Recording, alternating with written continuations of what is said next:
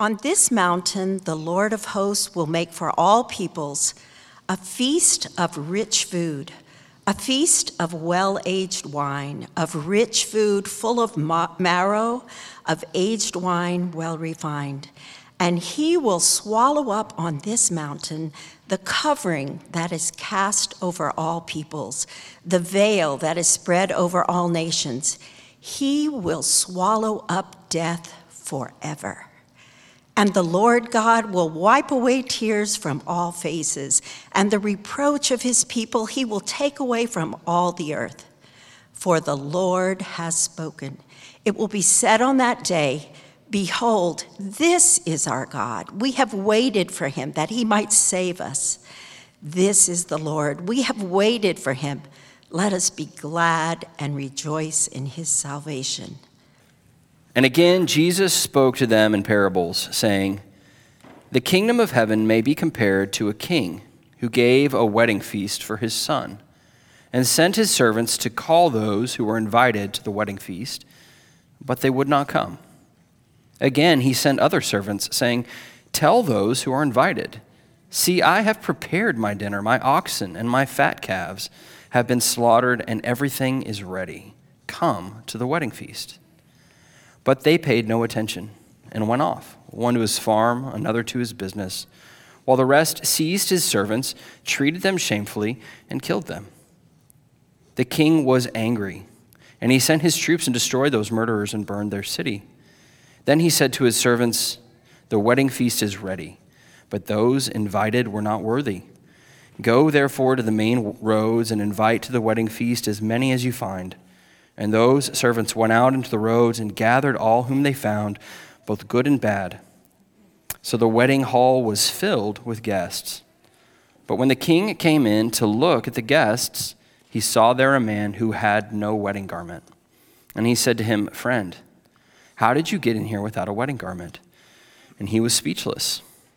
Then the king said to the attendants, Bind him hand and foot and cast him into the outer darkness. In that place there will be weeping and gnashing of teeth. For many are called, but few are chosen. Lord, as we come to your word, we ask that you'd speak to our hearts and inspire us to live like you, Jesus. In Christ's name, amen. Good morning, welcome. Uh, great to have you with us. And um, as we were thinking about this Sunday and the readings we've just had, it struck me that um, the church in the last 50 years have see, has seen some incredible movements where people have responded and the church has increased. And, uh, you know, we had the era of evangelism where people responded very, very dramatically to Billy Graham and other evangelists' invitation to a very practical, intimate relationship with Jesus. Uh, through the charismatic movement, we saw people respond to uh, the movement of the Holy Spirit in their lives and come into uh, a deepening of their faith. Through the uh, church growth movement, we saw churches reposition themselves to be sensitive to those who have never been to church. And um, in our current cultural moment,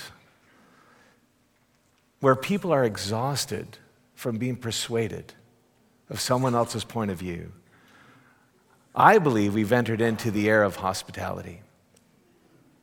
It's not that God doesn't move in the old ways. He does. He continues to call people to Himself through messages that explain how you can know Jesus. The Spirit of God continues to fill people's hearts with a deep, intimate, heartfelt knowledge of the love that God has for them. And people still who have never been to church find communities where they belong. And yet, what we find is hospitality in this day is drawing people into community where the Lord is present. Why is that? Well, think about this for a moment. If you are preparing to host people and you plan to serve brisket, well, you have committed to a 12 hour, at least, preparation process. So that in order for the person to come, by the time they've arrived and they're hosted at your table, you have spent hours preparing a place for them. And hopefully the brisket has turned out. unless you're a priest, and you may be offering them a burnt offering, which, you know, is an excuse, but it's still not acceptable or pleasing in the Lord's sight. In the age of persuasive exhaustion, coming to someone's table where a place has been prepared for them means that you've already spoken volumes to them before you've even opened your mouth to start this small talk. And this is what our passages are about this morning. The, the passages are about feasting. What is feasting? Feasting is not just eating, it's eating really well and having fun. It's a night that you hope never stops. And it's a night you hope you sleep through the night without the burden of indigestion. But in the kingdom of heaven, when Jesus returns and we see him face to face, I have it on good authority, there will be no indigestion. So let's turn to our passages. Because the feasting is really about Jesus' kingdom. And it's a kingdom in which the real thing that we feast on um, is, is like food, but it's love. We feed on justice, on love, on truth, mercy, and holiness. And at the Lord's table, those things are unhindered. Last Sunday, as people came forward for prayer, um, we saw God's kingdom being poured out. We saw love being poured into the hearts of people being prayed for. We prayed prayers in some cases for people who had suffered injustice, praying for ju- God's justice to come in. We prayed God's truth in, proclaiming that the sick and the suffering are not alone, that they would know they're part of a community that loves them. Mercy, Jesus' mercy filled hearts, and the holiness of Jesus was not. Um, contaminated by me or any of you, but the other way. His holiness came into our lives so that we were transformed even just a little bit into his likeness. And that's why our services are framed around a feast, a feast prepared for us in advance. Long before you were born, Jesus has been preparing this table for you with one expectation that you would come and receive.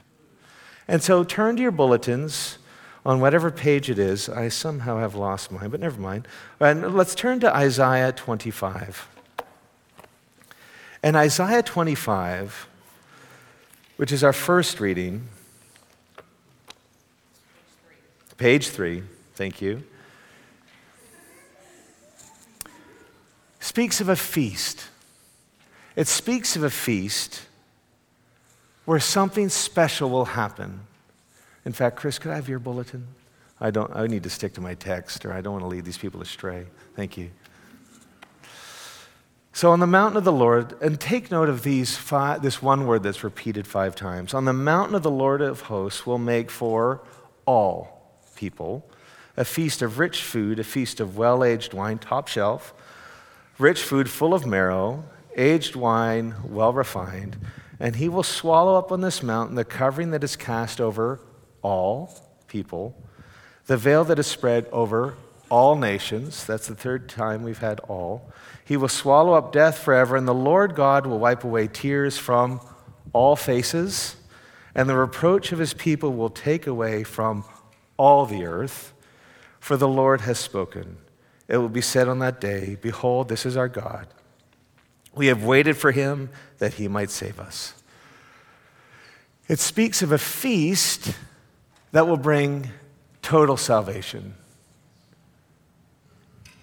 When Jesus returns, but also a foretaste of it in the now as we wait for the not yet.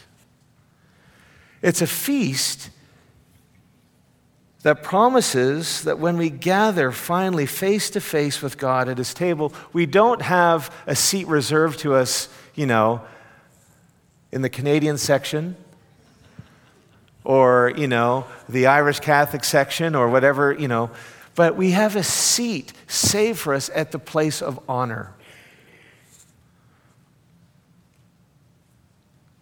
And the promise is total and complete salvation. And it's for all. It's a bountiful answer to a world in pain. There he will swallow up death, he will defeat the power of death, and it's a promise that at a future time, God's people will no longer be subject to death, but will live forever. And then there's this little bit in verse 8 the reproach of his people will be removed. An interesting thing happens when you wait and you're suffering.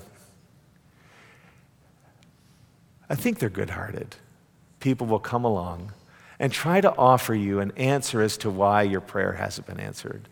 And I think the only theologically sound answer sometimes of these people is don't make me hurt you. Because it's unhelpful. We don't know why we wait.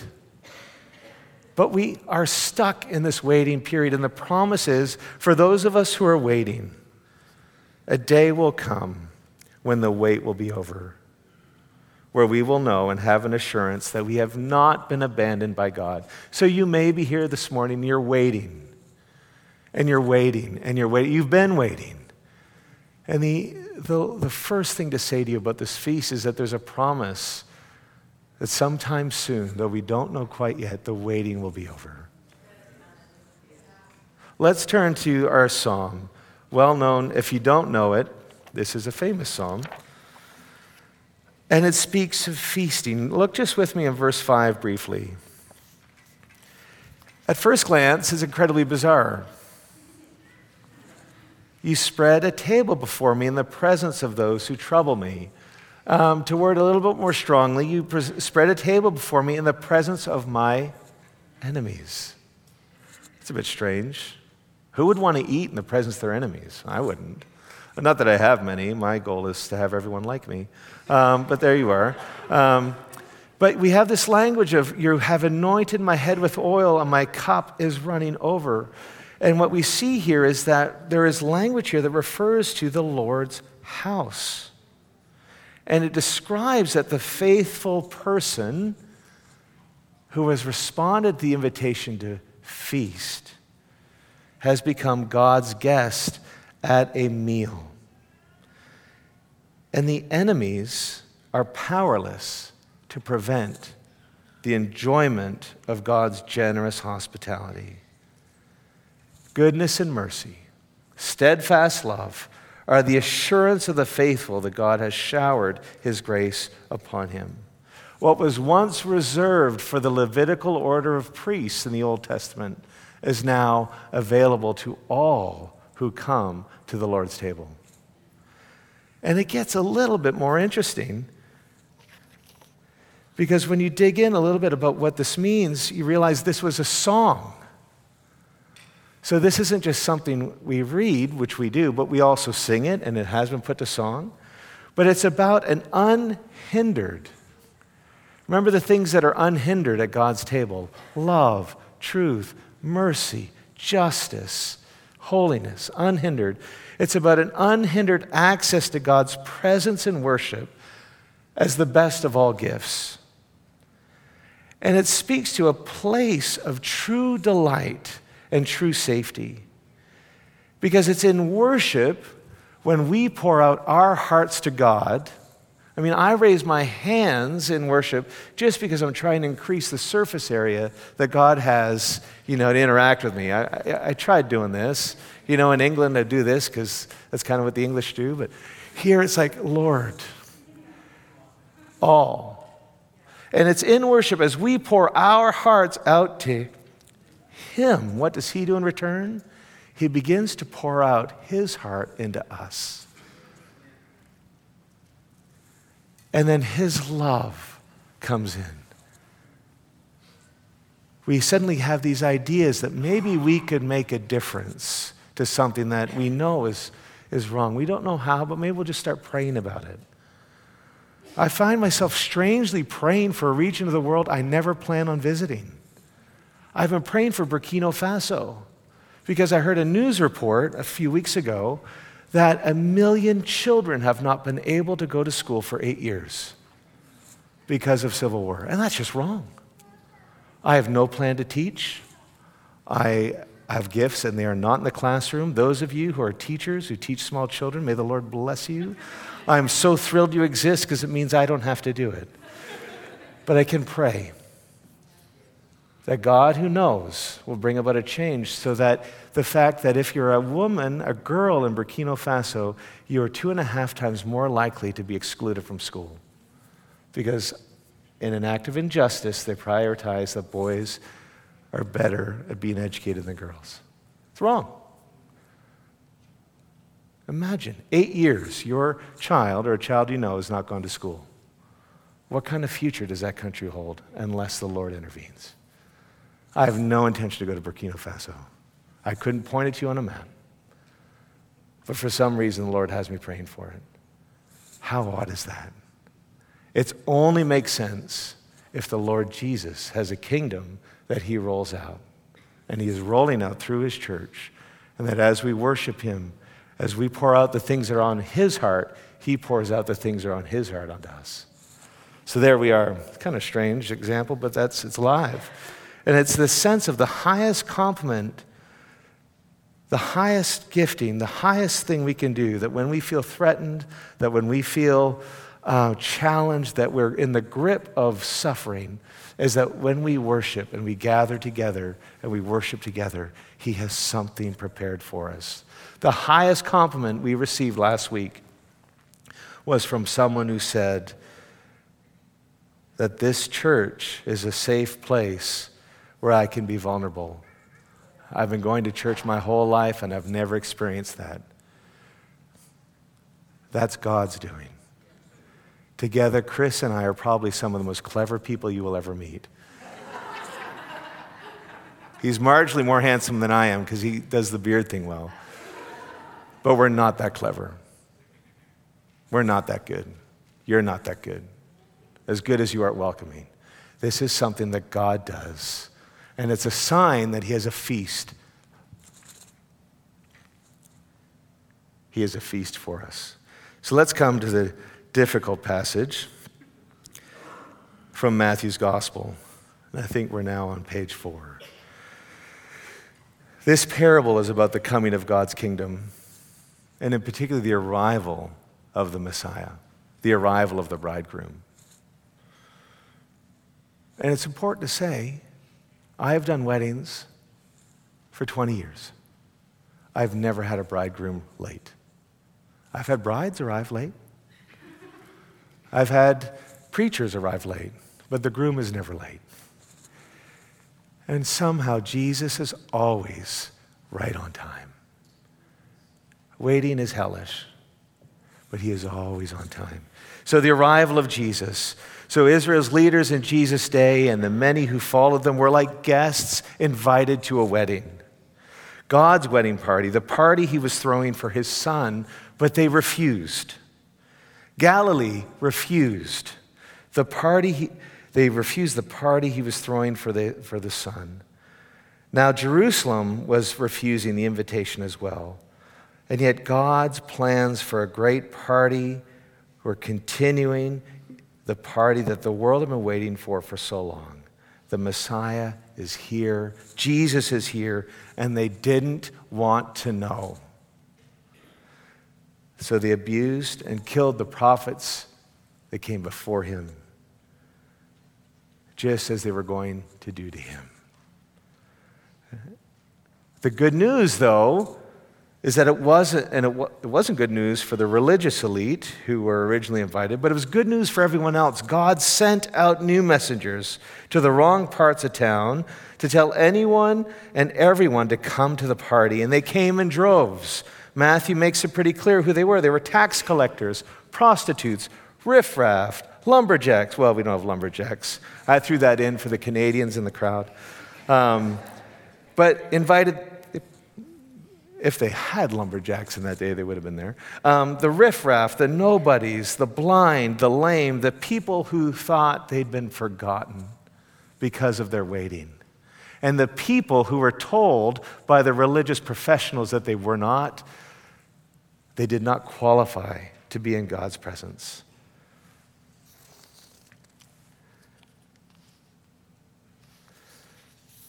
And they were thrilled.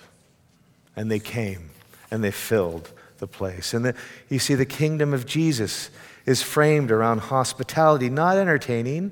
Entertaining is suddenly different. Entertaining is everything's right.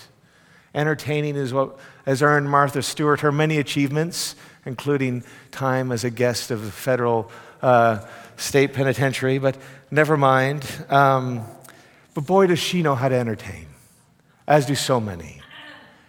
But this is not entertaining, this is hospitality. This is a space of grace prepared for people to come in to simply receive. It's inviting us to a feast so that as the feast He has prepared for us, His love can reach us. And it's where His love, as it shapes us, refuses to let us stay as we are. And so, as we say at St. Bart's, as we behold Jesus, we become like Him little by little. Love wants the best of the beloved. And so, what happens as we respond to Jesus' invitation, we are transformed, we are healed, and we are changed. Thankfully, not, all, not all at once, but it's a gradual process over the arc of our lives. And this is the point of the end of the story. But let's ask the difficult question Where did all these other guests get their wedding costume servants, or their wedding costumes from?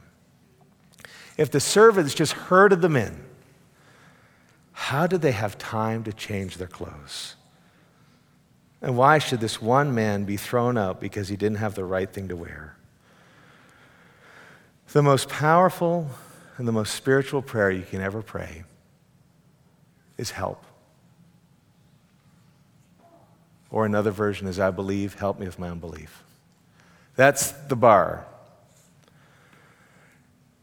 And so the thought is, is that on one hand, to reject someone from the feast is the exact kind of social exclusion that the gospel rejects. Unless this is about the kingdom of Jesus.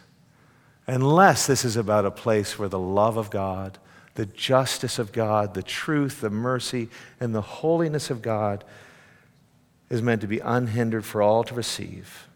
If that's the case, then the clothes, the wedding garment you wear, is the most difficult one to put on.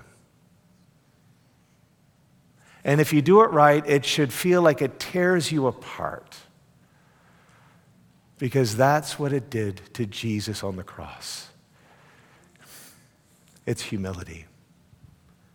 It's a recognition that I need what's being offered at the feast.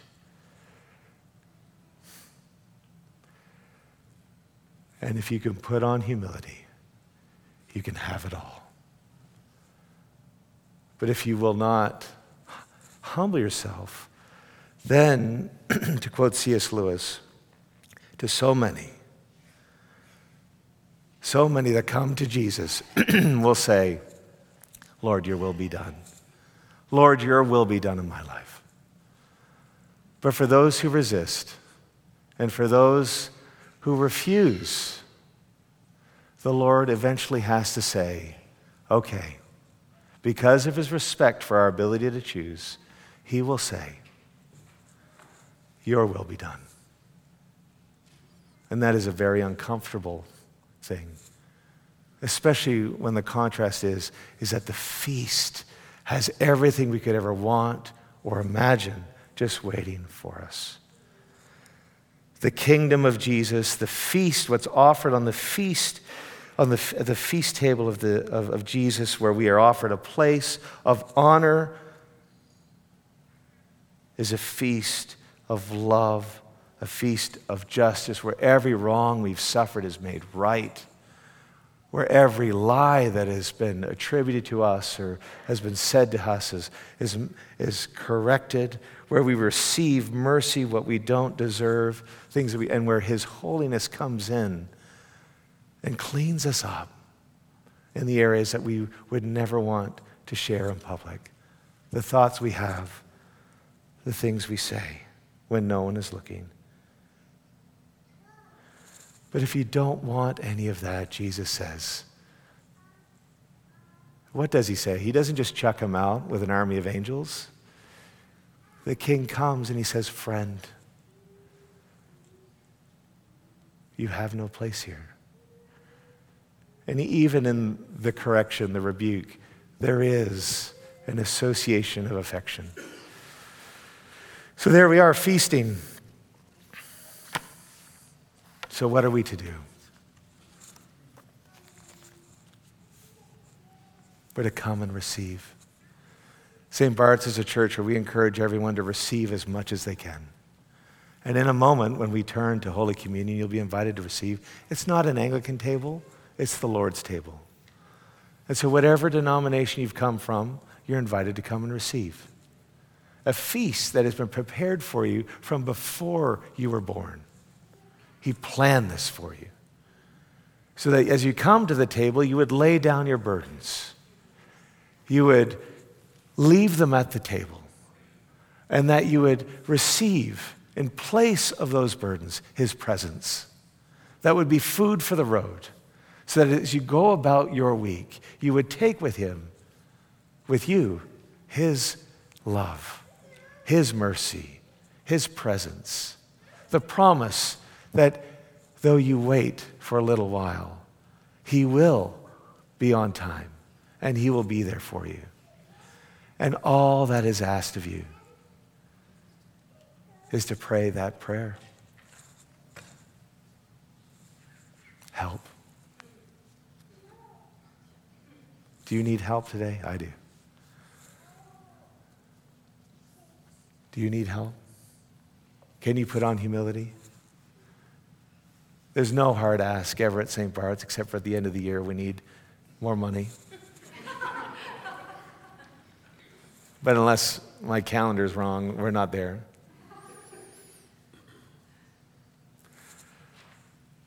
So we're not going to try to persuade you. We're just going to ask you to come and receive. And if you would like to receive from the Lord today, all you have to do is humble yourself under the hand of Almighty God, and He will lift you up. Cast all your burdens into Him, for He cares for you. Let's pray. Lord, we thank you for all that we have for all that you've given us. And as a community, we recognize, Jesus, that we need your help. And in this quiet moment, friends, I invite you to share so that no one else can hear an area where you need help. The Lord sees you. He has prepared a place for you here today to receive from Him. So, in the quiet of your heart, just make your request for help known to Him, even now.